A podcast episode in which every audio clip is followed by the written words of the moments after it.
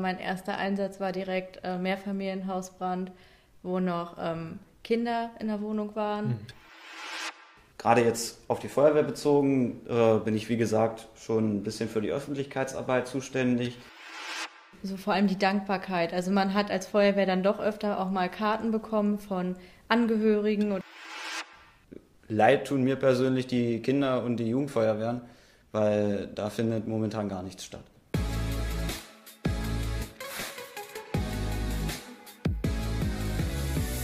Hi, wir sind hier vom Jugendbeirat Gardelegen. Ich bin Emilia. Ähm, hier sind Erik und Elias. Und zu Gast sind heute Shirley aus dem Jugendbeirat und Elias aus der Freiwilligen Feuerwehr aus Gardelegen. Genau, weil wir haben heute das Thema, wir wollen über Ehrenamt sprechen und haben uns die beiden Gäste sozusagen erstmal eingeladen und ja, wollen mal gucken, was ihr so alles zu erzählen habt. Genau, wir wollen mal so ein bisschen in das äh, Thema reinkommen. Wir wollen ja heute über Ehrenamt und Vereine sprechen. Und ähm, deswegen vielleicht mal, Shirley, an dich die Frage, ähm, wo engagierst du dich oder was ist ein Verein, wo du drin bist, ähm, den du uns hier heute vorstellen kannst? Also ich engagiere mich momentan im Jugendbeirat, also wo du ja auch Teil bist. Und ähm, ansonsten engagiere ich mich halt noch freiwillig, also bei der Freiwilligen Feuerwehr. Ja, und ab und an so kleine Sachen. Ich habe zum Beispiel mal bei der D K M S bei einer Infoveranstaltung ausgeholfen, aber das ist jetzt nicht so relevant, denke ich. Ja, genau. Ich bin auch hier in der Freiwilligen Feuerwehr in der Kernstadt in Gardelegen direkt. Ähm, das ist so mein Gebiet. Äh, dann wäre meine Frage an euch beiden. So, wie seid ihr zu dem Thema gekommen, ja, ich möchte jetzt bei der Feuerwehr mitmachen? Vielleicht wart ihr auch schon in der Jugendfeuerwehr drin, das weiß ich nicht. Äh, wie wart ihr so mit dem Gedanken, ich möchte da mitmachen, ich finde das toll und was finde ich toll? Ähm, also ich bin zweitausendzwölf oder dreizehn, weiß ich gar nicht mehr genau, ähm, der Feuerwehr beigetreten. Das hat dann angefangen mit der Jugendfeuerwehr. Ähm, ja, diesen Bezug zur Feuerwehr hatte ich immer schon. Mein Opa war Ortswehrleiter in einem kleinen Dorf von Bismarck. Ähm, ja, da hat man dann ab und zu schon mal was mitbekommen. Und äh, ja, wir sind dann irgendwann hier nach Gardelegen gezogen. Und da habe ich dann gesagt, gut, hier hast du mal eine große Feuerwehr, sage ich mal.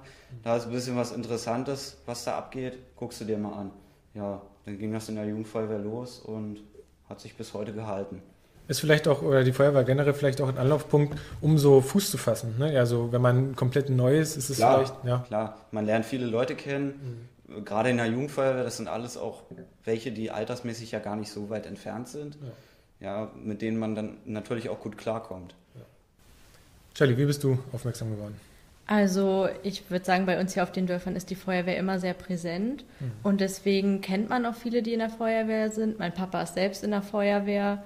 Mein Bruder ist jetzt auch in die äh, Kinderfeuerwehr, jetzt von der Kinderfeuerwehr in die Jugendfeuerwehr gewechselt. Und deswegen, mein, ich hatte eine Freundin in der Jugendfeuerwehr. Und ja, irgendwie kam das dann irgend alles zusammen. Und dann habe ich gesagt, okay, dann trete ich ein. Das war... glaube ich, im Mai zweitausendvierzehn gewesen, dann erst in der Jugendfeuerwehr, Grundausbildung mhm. und jetzt dann halt aktives Mitglied in der Feuerwehr. Was mich auch noch interessieren würde, was genau macht die da eigentlich? Also was sind eure Aufgaben? Ähm, also gerade jetzt auf die Feuerwehr bezogen, äh, bin ich wie gesagt schon ein bisschen für die Öffentlichkeitsarbeit zuständig, habe mich da hinter die Facebook-Seite geklemmt. Ähm, ja, da... Was genau wird dann da? Alles geschrieben, was so einsatzmäßig so abgeht. Ja, natürlich nicht zu viel, wir müssen ja auf den Datenschutz achten und sowas. Ähm, aber gerade so, jetzt war ja auch neulich die große Fahrzeugübergabe, wo die Hansestadt Gardelegen fünf neue Fahrzeuge äh, für die Feuerwehren ja, quasi in, in Empfang nehmen durfte. Ähm, ja, so, so eine großen Ereignisse, die schreibt man dann natürlich auch einen kleinen Text zu. Mhm. Ja, und sonst so im Einsatzbetrieb äh, bin ich dann noch Atemschutzgeräteträger. Ja, das kommt dann auch noch dazu. Also bist du jetzt quasi auch äh, in die, also von der Jugendfeuerwehr in die aktive Feuerwehr gewechselt. Ja, klar. Mit achtzehn macht man das, glaube ich, ne? Genau, mit achtzehn ist der Wechsel. Ja. Wie sieht es bei dir aus? Also mit bestandener Grundausbildung ist man ja Truppmann bzw. Truppfrau. Ich bin jetzt also Truppfrau. Ähm, ich also müssen wir noch vielleicht nochmal erklären, also wenn man äh, von der Jugendfeuerwehr in die aktive Feuerwehr wechseln möchte, das geht natürlich nicht einfach so, genau. Man muss da... Ne? Du kannst äh, ab, wenn du sechzehn Jahre bist, kannst du diese Prüfung ablegen, also du musst, wenn du die Prüfung ablegst, an dem Tag sechzehn sein. Ja, aber mit dieser bestandenen Ausbildung bist du dann halt Truppmann bzw. Truppfrau mhm. und kannst dann mit zu Einsätzen fahren. Und dass man da quasi so, so die Grundkenntnisse ja, hat, genau. was man so vielleicht in der Jugendarbeit gar nicht so vermittelt bekommt. Ne? Ja, genau. In der Feuerwehr geht man ja auch truppweise vor. Das heißt, du bist noch jemandem, also du bist vielen untergeordnet, aber du hast noch einen Truppführer, an den du dich dann hältst quasi. Du bist in Einsätzen so die unterste Stufe. Ja, Feuerwehr ist Hierarchie. Ja. Das ist so. Genau, also äh, die unterste Stufe sind ja quasi diese beiden, äh, Truppmann und Truppführer. Und du bist halt, halt wirklich die, die hast die erste äh, Hürde gemeistert sozusagen. Genau.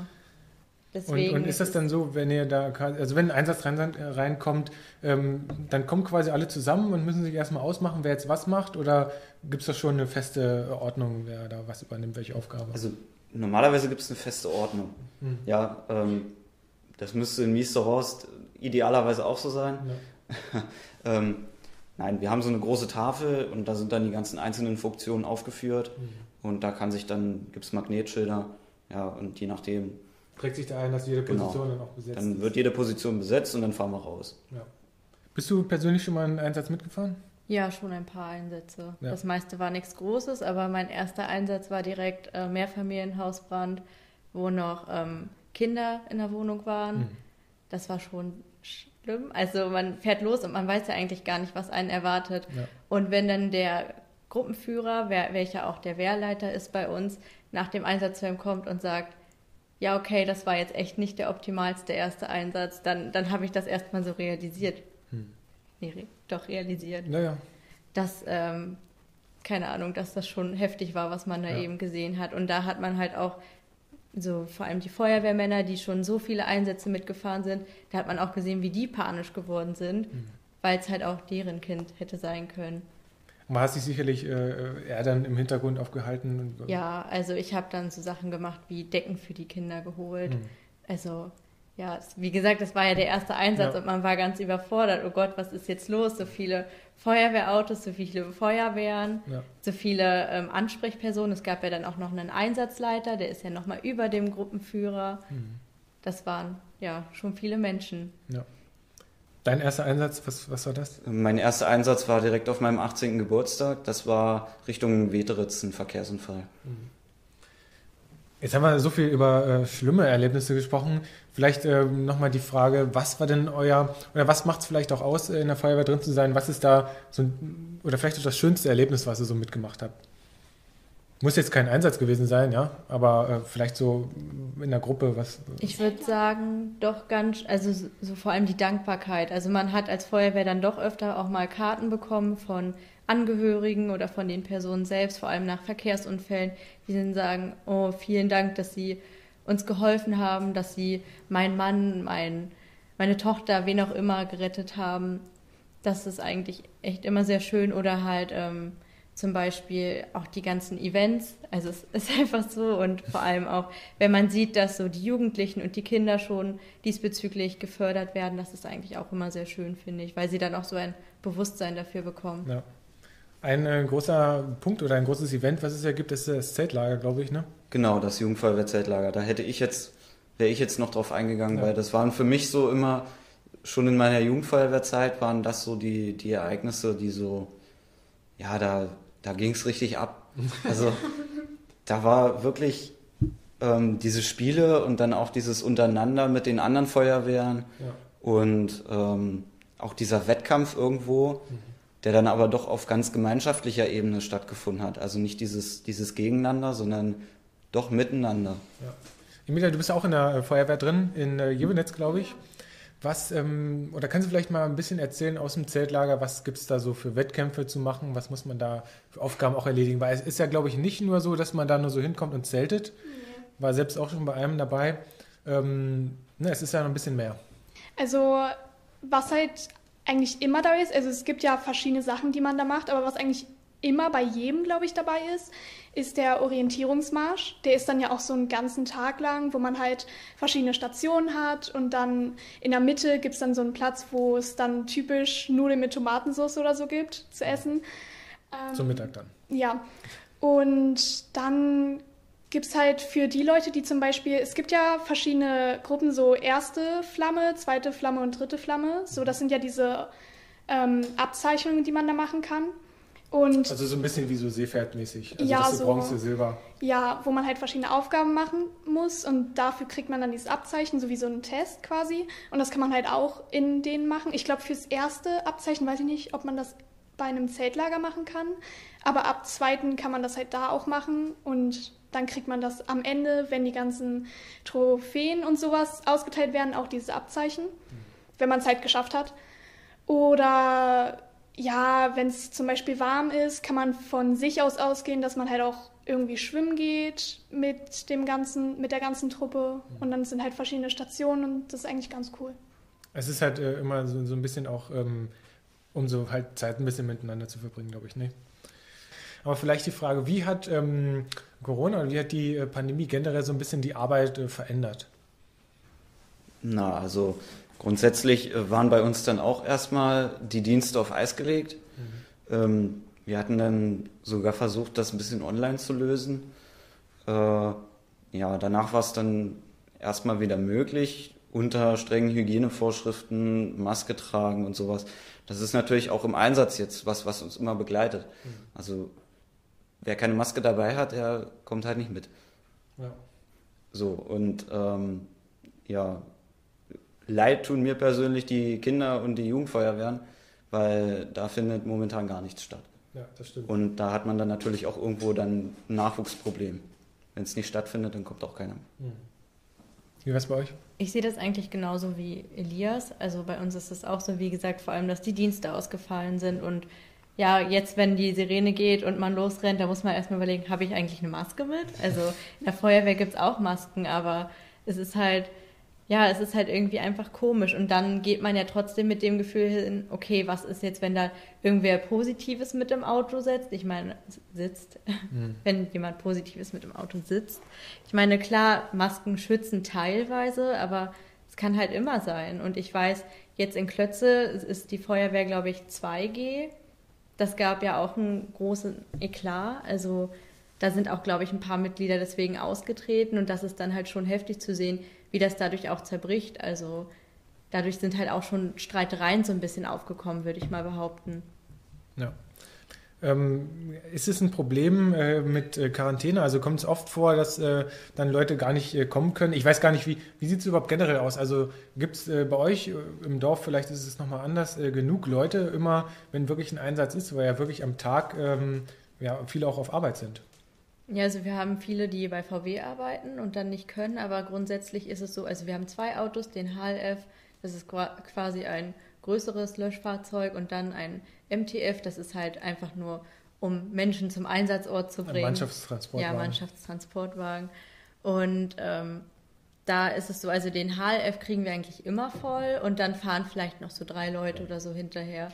Das ist dann je nach Urlaubszeit oder so ein bisschen weniger oder mal auch vielleicht ein bisschen mehr, aber grundsätzlich rücken wir eigentlich immer mit einem Fahrzeug aus. Ja. Wie ist es bei euch? Ja, also hier in Gardelegen ist es ja auch manchmal so, dass man überlegen muss, na, wie kommen wir jetzt am besten weg? Gerade tagsüber und morgens und nachmittags so die Schichtwechselzeit so zwischen sechs und sieben und vierzehn und fünfzehn Uhr. Äh, unter der Woche, da wird es auch bei uns eng, tatsächlich. Mhm. Müssen wir dann auch manchmal gucken, ja, was ist jetzt wichtig, was muss unbedingt mit und wo kann man gucken, was kann man stehen lassen oder kommt vielleicht später hinterher. Genau, da schließt auch meine nächste Frage an und zwar, ähm, wie oder was ist so, warum sollte ich mich in der Feuerwehr engagieren? Also was ähm, ist der Grund oder was sagt ihr, warum äh, ja, ich in eine Feuerwehr eintreten sollte? Also für mich hat das auch was mit Solidarität zu tun. Ja. Also ich bin jemand, ich gebe gerne und also ich bin ja auch als Pflegekraft tätig und deswegen ist es halt irgendwie so, wenn ich nach einem Einsatz nach Hause fahre, weiß ich, was ich getan habe. Mhm. Und das ist halt einfach schön und wie gesagt, dann halt einfach die Gemeinschaft und dass man weiß, okay, wir gehen jetzt alle zusammen das Problem an und versuchen dann eine bestmögliche Lösung zu finden und einfach zu helfen, ist es halt schön. Ja. Ja, also ich will das gar nicht so sehr auf die, nur die Feuerwehren ummünzen, weil es gibt noch so viele andere schöne Sachen. Ja. Ähm, das ist immer so das, was mich stört, wenn dann gerade junge Menschen dann immer sagen, ja, in Gardelegen gibt es ja nichts. Mhm. Ähm, wir haben eigentlich genug, man muss sich halt bloß das, das suchen, was man, was man möchte, was man gerne macht. äh, ob das jetzt ein Sportverein ist oder im Katastrophenschutz oder bei der Feuerwehr oder ob man sich jetzt äh, auch bei der Denkmalpflege da ein bisschen beteiligt. Das sind alles so Sachen, die muss ja auch irgendwer machen, äh, die nicht bezahlt werden. Ja. Ähm, das ist eigentlich ganz wichtig, weil wenn die Leute nicht da wären, dann würde es hier ganz schön mau aussehen. Ja. Emilia, wie sieht es bei euch aus äh, mit Nachwuchs? Du bist ja noch in der Jugendfeuerwehr. Gibt es da noch genug? Äh, ja, also das letzte Mal, wo jetzt welche wirklich dazugekommen sind, das war eigentlich relativ... Also so, wir müssen ja wieder aufhören mit Jugendfeuerwehrdienst. Das hätten wir sonst jede Woche gehabt. Mhm. Und da sind dann eigentlich schon das letzte Mal so, ich glaube, drei oder vier neue Leute gekommen. Und wir waren halt eigentlich auch immer voll, weil unser ganzer Raum, da brauchen wir schon neue Stühle. Und es sind eigentlich schon relativ viele Leute. Ja. Aber jetzt können wir halt kaum noch was machen, weil Corona ist halt, ja... Aber grundsätzlich also genug Nachwuchs da, dass, es, dass man da nicht großartig äh, Probleme hat. Ähm, was ist jetzt, wenn ich mir überlegt habe, okay, ähm, es klingt interessant für mich, ich kann mir das auf jeden Fall vorstellen, wie muss ich da vorgehen? Also ich weiß es nicht genau, ob ihr da äh, groß äh, Ahnung von habt, aber ähm, ja, was muss ich machen, wenn ich jetzt mir überlegt habe, ich möchte eintreten? Also ich würde grundsätzlich erstmal gucken, kenne ich jemanden, der selbst in diesem Bereich tätig ist, und dann hole ich mir da erstmal ein paar Informationen, und meistens ist bei solchen An Angelegenheiten mit Ehrenämtern gibt es immer die Leute, die das leiten, die mega offen sind und sagen, ja, komm her, ich erzähl dir was darüber. Ja. Und ich denke, das sollte eigentlich keine Probleme machen, weil eigentlich wirklich jeder sagt, also man ist ja auch froh, wenn jemand Neues dazukommt. Mhm.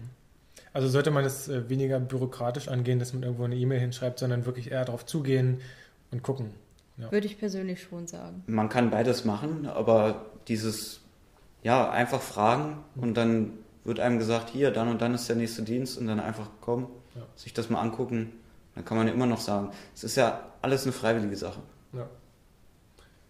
Meistens ja. ist es auch ganz schön, wenn irgendjemand einen an die Hand nimmt und sagt, okay, komm doch mit mir mal mit zum Dienst, und dann schaust du dir das an, dann fühlt man sich auch nicht gleich so alleine.